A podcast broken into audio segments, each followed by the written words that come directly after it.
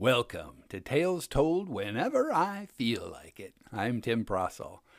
This is a story that I'm reading by request. The request came on Twitter. I can't promise that I'm going to honor all requests, but I'll certainly consider them. And I had a pretty easy time saying yes to this one because it's one of my favorite Edgar Allan Poe stories A Cask of Amontillado. The thousand injuries of Fortunato I had borne as best I could, but when he ventured upon insult, I vowed revenge. You, who so well know the nature of my soul, will not suppose, however, that I gave utterance to a threat. At length I would be avenged. This was a point definitely settled, but the very definitiveness with which it was resolved precluded the idea of risk. I must not only punish, but punish with impunity. A wrong is unredressed when retribution overtakes its redresser. It is equally unredressed when the avenger fails to make himself felt as such to him who has done the wrong. It must be understood that neither by word nor deed had I given Fortunato cause to doubt my good will.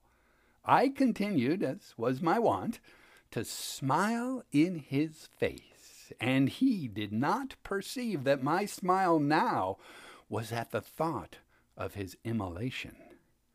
He had a weak point, this Fortunato, although in other regards he was a man to be respected and even feared. He prided himself on his connoisseurship in wine. Few Italians have the true virtuoso spirit. For the most part, their enthusiasm is adopted to suit the time and opportunity, to practice imposture upon the British and Austrian millionaires. In painting and gemmery, Fortunato, like his countrymen, was a quack, but in the matter of old wines he was sincere. In this respect, I did not differ from him materially. I was skilful in the Italian vintages myself, and bought largely whenever I could. It was about dusk one evening, during the supreme madness of the carnival season, that I encountered my friend. He accosted me with excessive warmth, for he had been drinking much.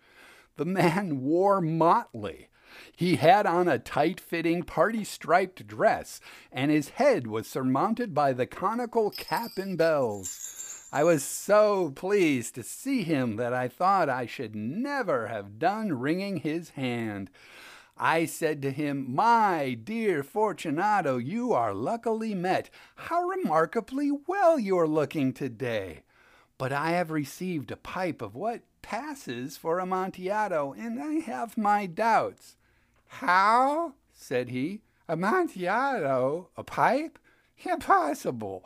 And in the middle of the carnival? I have my doubts, I replied, and I was silly enough to pay the full Amontillado price without consulting you in the matter. You were not to be found, and I was fearful of losing a bargain. Amontillado? I have my doubts. Amontillado? And I must satisfy them. Amontillado? As you are engaged, I am on my way to Lucchesi. If anyone has a critical turn, it is he.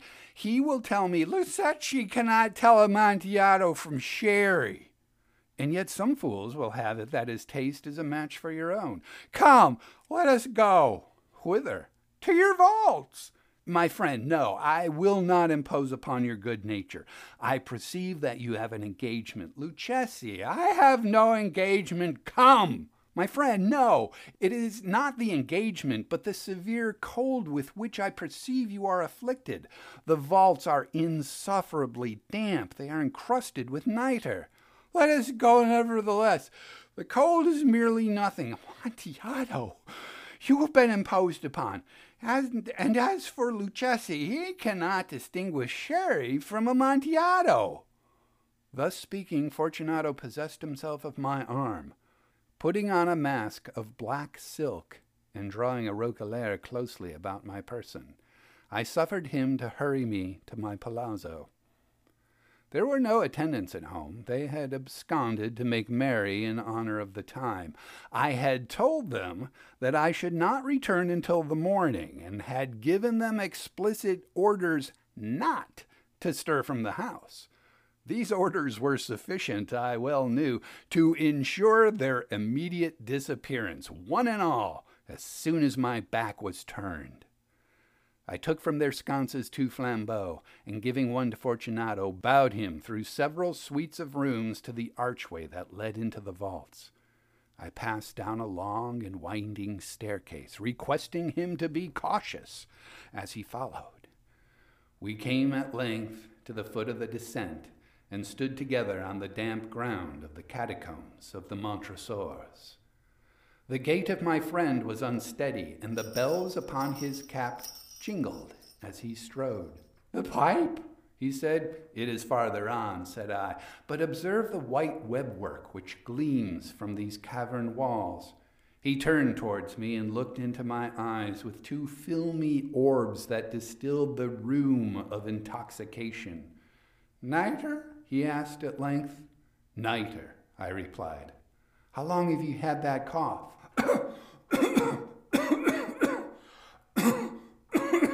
My poor friend found it impossible to reply for many minutes. It is nothing, he said at last. Come, I said with decision, we will go back. Your health is precious. You are rich, respected, admired, beloved. You are happy as once I was. You are a man to be missed. For me, it is no matter. We will go back. You will be ill, and I cannot be responsible. Besides, there is Lucchesi. Enough, he said. The cough is a mere nothing. It will not kill me. I shall not die of a cough. True, true, I replied. And indeed, I had no intention of alarming you unnecessarily, but you should use all proper caution. A draught of this Medoc will defend us from the damps. Here I knocked off the neck of a bottle, which I drew from a long row of its fellows that lay upon the mold. Drink, I said, presenting him the wine. He raised it to his lips with a leer. He paused and nodded to me familiarly while his bells jingled. I drink, he said, to the buried that repose around us, and I to your long life. He again took my arm, and we proceeded. These vaults, he said, are extensive. The Montresors, I replied, were a great and numerous family I forget your arms. A huge human foot, d'or, in a field azure. The foot crushes a serpent rampant whose fangs are embedded in the heel.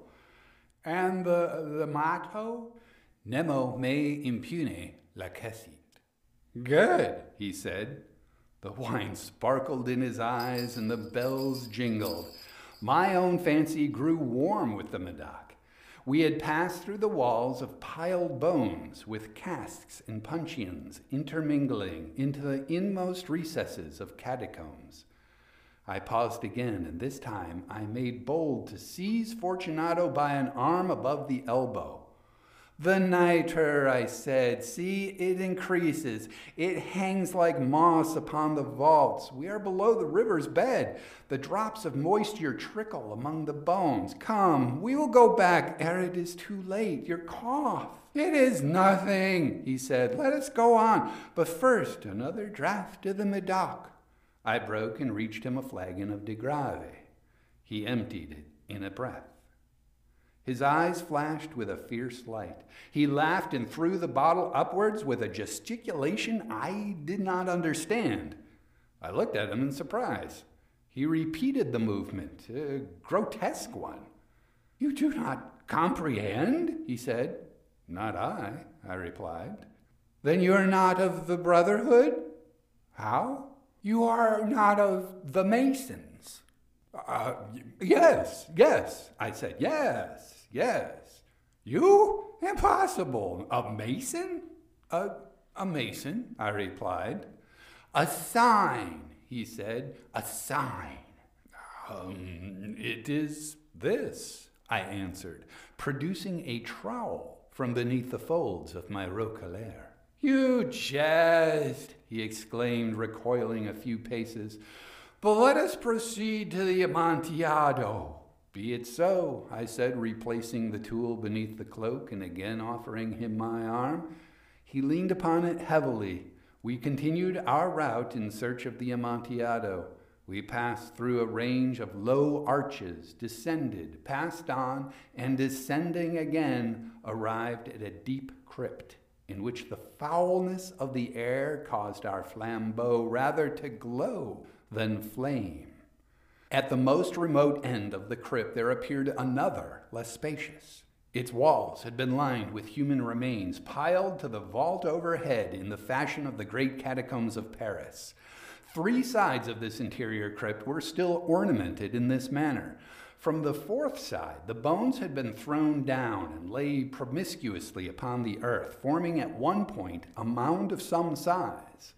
Within the wall thus exposed by the displacing of the bones, we perceived a still interior recess, in depth about four feet, in width three, in height six or seven.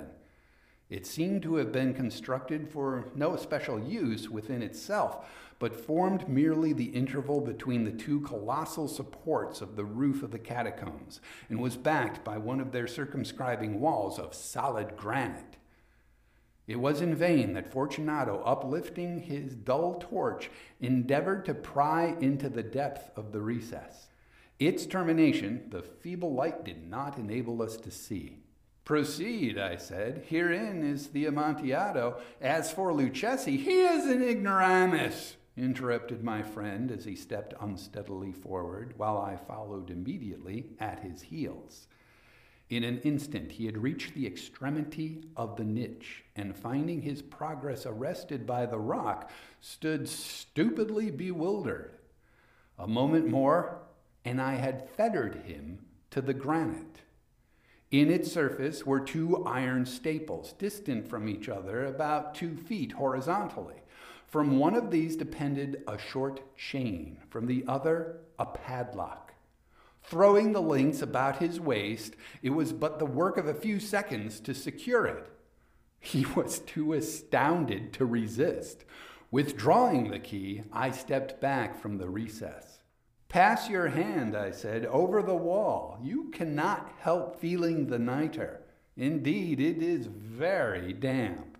Once more, let me implore you to return. No? Then I must positively leave you. I must first render you all the little attentions in my power. The Amontillado! ejaculated my friend, not yet recovered from his astonishment. True, I replied, the Amontillado. As I said these words, I busied myself among the pile of bones of which I have before spoken. Throwing them aside, I soon uncovered a quantity of building stone and mortar.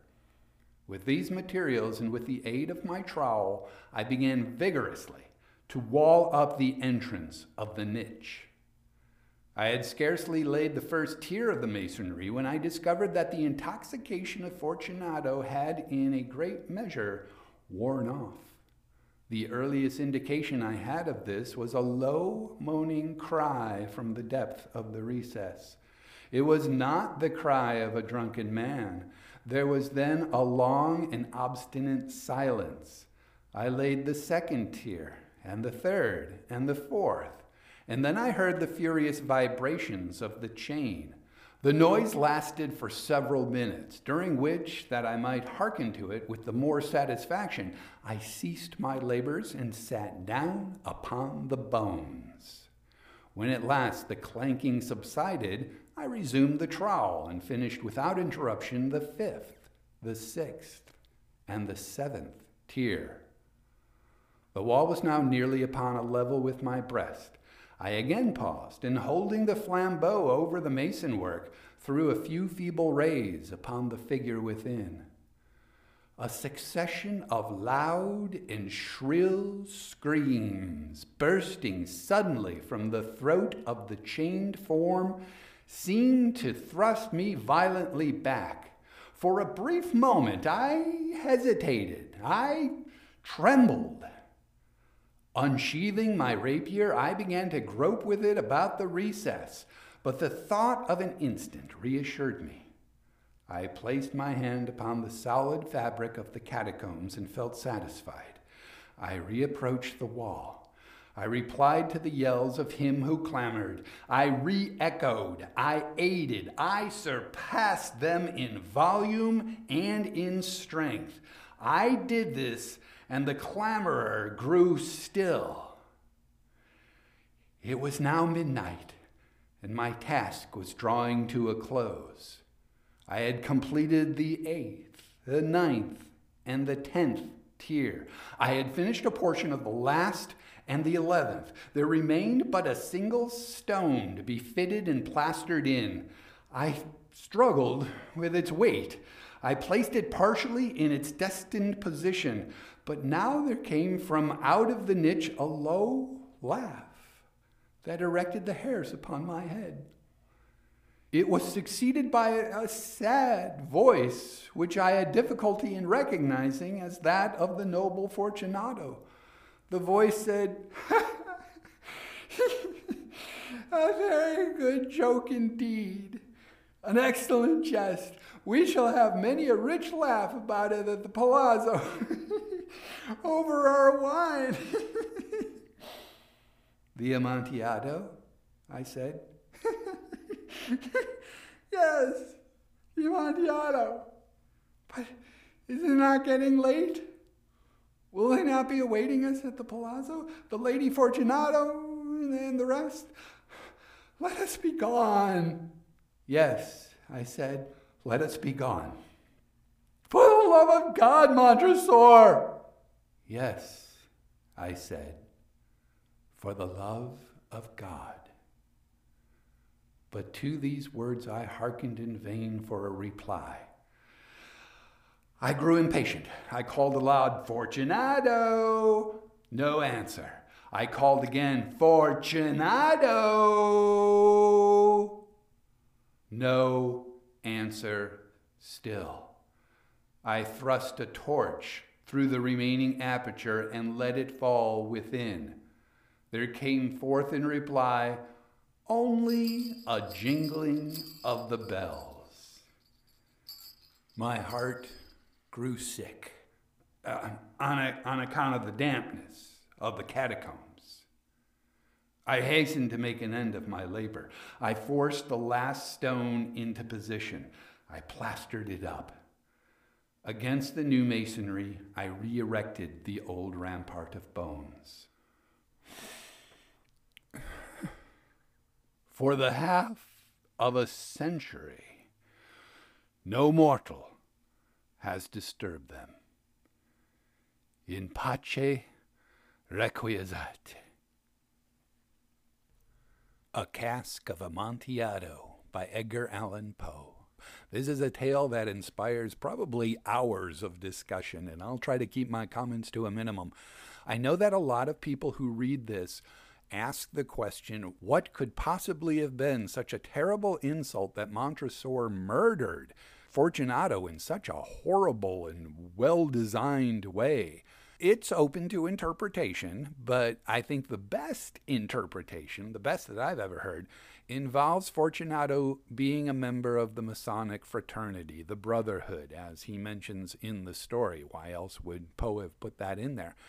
If we take that and go on the assumption that Montresor is Catholic. His name sounds to me kind of French, so statistically, there's a good chance of him being Catholic. It's also, the story takes place in a very Italian feeling setting, so there's more Catholicism for you. Well, there has been centuries of tensions between the Catholic Church and the Masonic Lodge. I'm not sure what the details are, but I do know that papal edicts were issued saying Catholics do not become a Mason.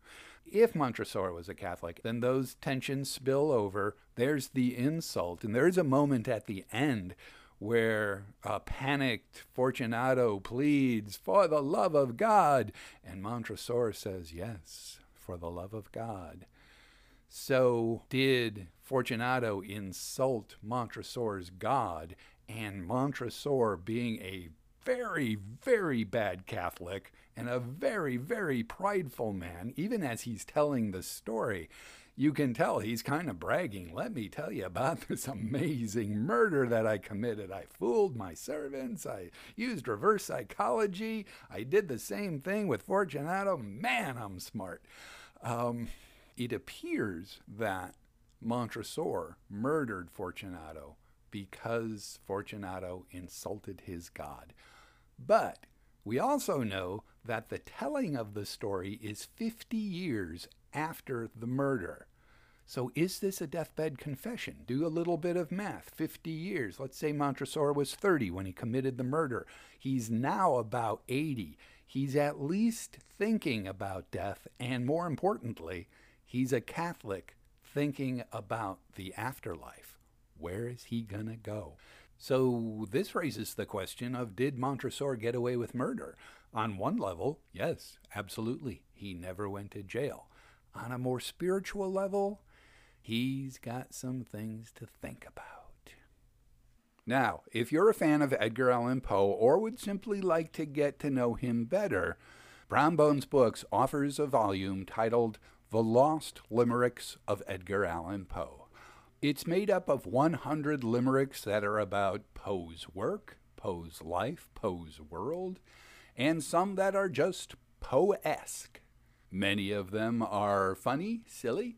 Some of them get actually kind of serious. Let me give you two relevant examples. A case of amoral bravado. No, never ignore Montresor. He rated repentance a bore. His deathbed confession seemed more like concession, regretful but prideful still more. In the grip of the grape, Bad luck not to know Fortunato, whose taste for the grape made him blotto. With proud expertise, he rests unappeased, bone dry in an intimate grotto. Two very prideful men, one of them dead, the other probably damned. Once again, the name of the book is The Lost Limericks of Edgar Allan Poe. If you'd like more sample limericks from it, Visit brombonesbooks.com. Brombonesbooks, all one word. I'm Tim Prasil. Thank you very much for listening.